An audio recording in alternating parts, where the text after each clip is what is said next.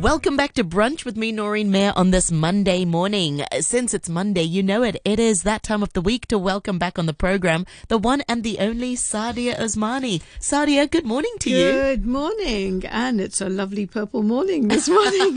I walked into the studio and, uh, and uh, Noreen's looking absolutely beautiful. She's got this lovely kind of pearl, uh, purple hue in her hair, and um, it looks very nice. Thank you so much, Saadia. Yes, you know, um, I've I've embraced my grey hair. Um, I've been doing wow. I've gone grey. I, I stopped dyeing my hair uh, with permanent hair dye uh, since February 2023. Well done, you. Well done. No, no, 2022. Yeah. Oh gosh, it's it's been a year, Yeah, it's nearly. been over a year, almost two years, Hmm. and then I haven't dyed my hair since. And then I I looked at I was I was like I really want to put some purple highlights on my grey hair, but of course you have to bleach it first, and you know what have you. Nice, I always put it off. And then I came across this semi-permanent hair dye. You know when we were teenagers, those wash in, wash out Yeah, well, it looks it looks lovely. Um, so it's a wash in, wash out. yeah, it looks Um, great. That's a You've brightened the studio Uh, up. Thank you so much. So, uh, sadly, I, I did it on Saturday, and today is already not as vibrant. So let's see It's how. pretty vibrant, actually. probably It's about four or Maybe five should put something on. Facebook Yeah. so people can see it. Exactly. okay? Yeah, let- let me I put it on have to- Facebook. you'll have to put a picture up on Facebook. Sure, sure. So, what have you got for our listeners today? Well, I thought I would um, get back um, to the subject of diet. Um, one of the reasons, two of the reasons actually. One is I saw um, an article in, um, I think it was the SCMP about Jet Li. And he was in Dragonfight and The Master, and these um, films were both shot in the United States in 1980. And um, his and supposedly at that point his health was the weakest, and he has actually got an autobiography out called Beyond Life and Death: Jet Li Looking for Jet Li. And during and Jet in, Li Looking for and in that autobiography, he's actually mentioned that he was really quite weak because um, in when he was doing these films, Dragonfight and The Master, because he'd been on these really mm, you know th- intense diets to lose weight and stuff. And he said during the six weeks he was on diet, he could only eat unseasoned cereal every morning. Um, six that's about like six ounces. That's about 170 grams of unseasoned boiled chicken breast for lunch, and four ounces of unseasoned steamed fish with green onions at night. Um, and the reason I wanted to look at that was because I was looking at this whole thing about diets. So that made me look at that. And he supposedly also ran five kilometers, that's 3.1 miles every day, plus four hours of weight training. And he learned breathing techniques to assist him. And the director of the film was very satisfied with the result. And after four weeks, he said, All my subcutaneous fat was gone. He looked muscular, but in fact, he said he felt really weak physically. So I thought it'd be interesting to look at diets because of what I saw in this, but also um, coming up to the festive season. Obviously, we've got Christmas around the corner, and then after that, we've got Chinese New Year, and these are all reasonably kind of big eating events um, and quite a few people in their minds at the moment i know lots of people who perhaps before christmas decide that "Oh, i'm going to go on a diet i'm going to lose some weight because i know i've got to hog out christmas Saadia, remember off air before I was telling you about my my a friend of mine who did the carnivore diet. So he he, he introduced another friend to do it. Um, but then the, the so this next friend he did the carnivore diet. It's just you know eating meat. all meat, no veggies. Uh, and I know this doesn't sound very uh, healthy, but then slowly and slowly this this this friend then doesn't do it as strictly, but then it's still mainly carnivore. So this was him a Here's a hundred days ago, about three months ago. Okay, so he's got a bit of a pop belly. Yep, and then this is him hot. Oh my now. goodness! And he's like uh, uh, with a six pack and mus- and he looks so much younger. It's amazing. Yeah, and he said it's su- he feels super sort of clear, and he went to a party. Booker. Yeah, okay. Okay. No need Oh, to say the name. Okay, sorry. okay. I'm- well, I'm sure. I I'm sure Willie would anyone, be really uh, happy. I'm yeah. sure anyone can find him anyway, but interesting photographs. I'm yeah, sure he- so I mean, it's just well. really looking at some of these things. I, and if you recall, a while back, I came in and I told you that I'd been, like my doctor had said to me, that I was close to being a diabetic and everything. And um, so I, you know, two, three months ago, I said to you, right, the challenge is on. And it was in October, it was actually.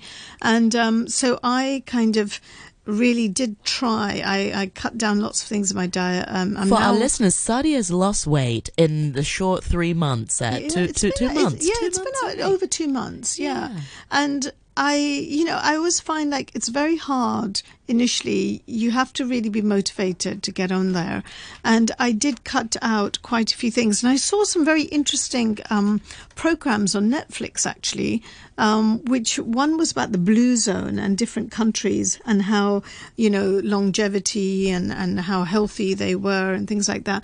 But I I always find that you know when you go on a kind of diet, um, you really can't expect anything to happen too much in the first eight weeks. It's always this thing of getting used to it. So, in terms of weight loss, it's important to have, like, you know, realistic expectations. And they say that a safe and sustainable rate of weight loss is generally considered to be about one to two pounds at 0.5 to 1 kg per week, right? Um, how, however, you know, individuals, you know, the results can vary and stuff. And that's what I've found that, you know, it took me eight weeks. And in that time, I really had cut out lots of snacky things. Like sometimes, you know, sitting in front of the TV, you get some crisps or ah, some popcorn. I, I know it's so nice, isn't it? But now I've got like edamame beans, which I keep steamed in the fridge and with a bit of soy sauce and stuff. And they keep you, you know, it's just like you having something It's just the eat. motion of Yeah, yeah. it's this kind of thing of boredom, isn't it?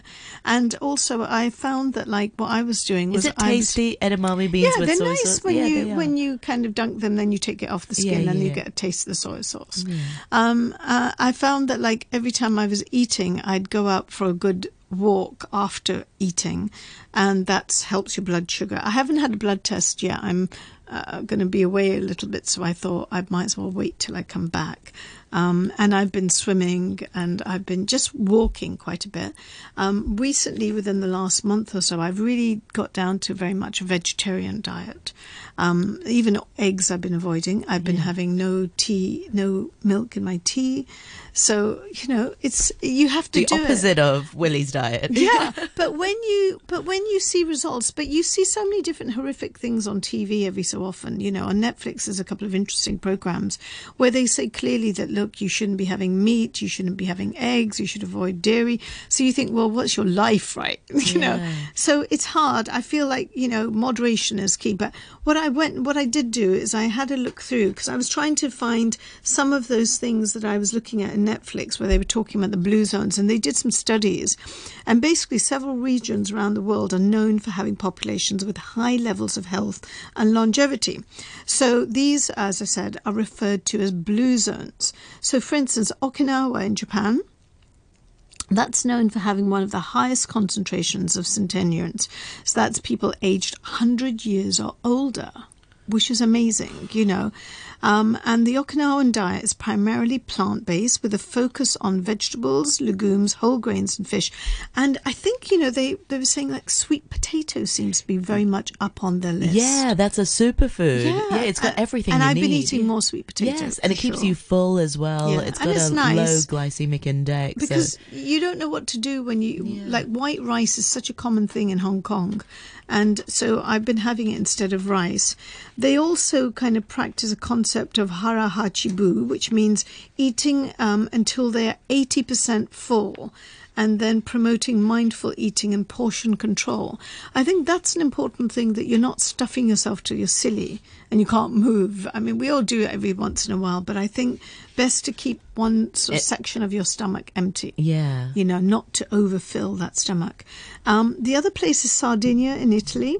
Sardinia, particularly the region of Ogliastra, has a, has a high number of centenarians relative to its population. The traditional Sardinian diet includes whole grains, beans, vegetables, fruits, olive oil, and moderate amounts of meat and dairy products. And physical activity, social connections, and a strong sense of community also contribute to their overall well-being. That was quite an interesting thing. And when I saw the program, when they were looking at uh, at Italy, they said this whole thing about social connections was really Yeah. important. You wouldn't think that that would be connected to the diet, but when you sit there together with people and you eat and then you laugh, and then maybe you're not concentrating so much on that food as well, Yeah. but it's a nice social thing, you know. So, so they're they're okay, and then mo- moving over to Nicoya Peninsula, that's in Costa Rica, and they said this has been identified as a blue zone due to its high life expectancy, and traditional diet in this region consists of beans, corn, squash, fruit, and vegetables. So these are probably things that I suppose here, you know, you can easily do. We've got black beans, we've got all sorts of soya beans, corn, squash, fruits, and vegetables. And it said physical activity and strong, again, strong social networks and a sense of purpose in life are also considered important factors contributing to the length of your life in terms of being happy. I suppose that makes a difference. That's what gives you a happier life if you have people around you and you have friends. Yeah. Um, and also perhaps when you're when you're friends of that alone, you don't really eat very much. I, Yeah. you know, I, yeah, I, I like to eat, but if I was alone, you know, if it's just me and the kids and everybody's gone out, I just think, oh, just eat whatever. Yeah, and you don't you don't Don't pay so so much much, attention to it. That's Yeah. right. Uh, also, Ikaria in Greece um, is an island in Greece known for having a high number of people who live into their 90s and beyond. And the diet includes like um, it's rich in fruit, vegetables, whole grains, legumes, same sort of stuff really, olive oil and herbal teas and regular physical activity and a relaxed lifestyle, strong social connections, and a focus on stress reduction are also integral parts of their lifestyle.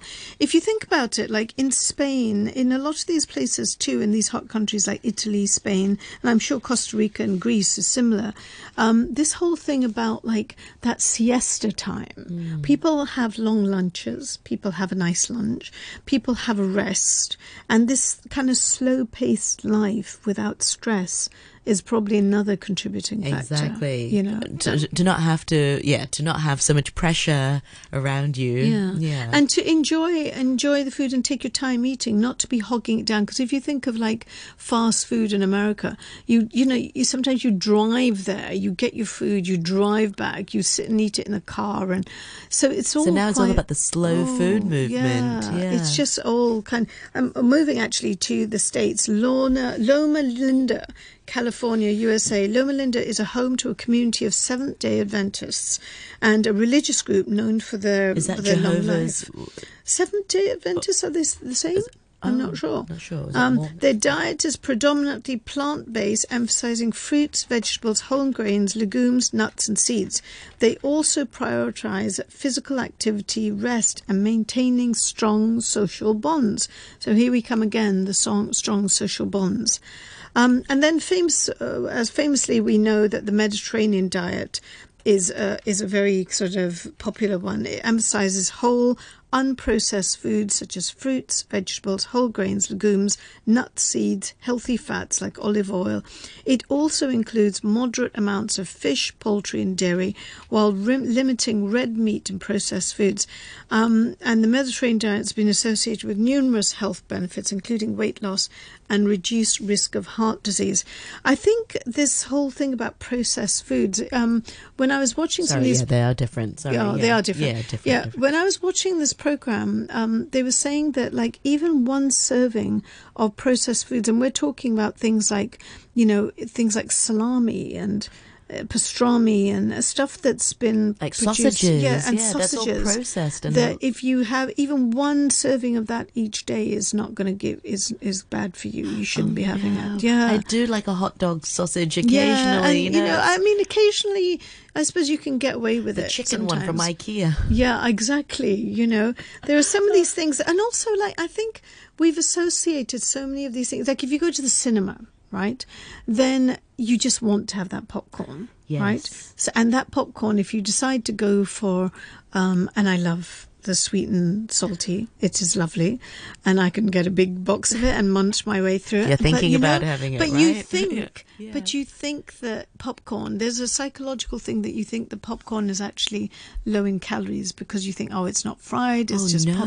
But it's, actually, it's, it's loaded. It's, it's so loaded. sweet and it's got lots of like sugar and uh, and so salt. it's not actually good for you. No. And then so you associate If it was the just cinema. plain, if it was just plain popcorn that you get from, I You do think- it yourself yourself at home. Yeah, you do it yourself at home, and there's like nothing in there. Yeah, and You then know, you don't want to eat it like that too. It's it's this high salt and sugar that really makes it addictive.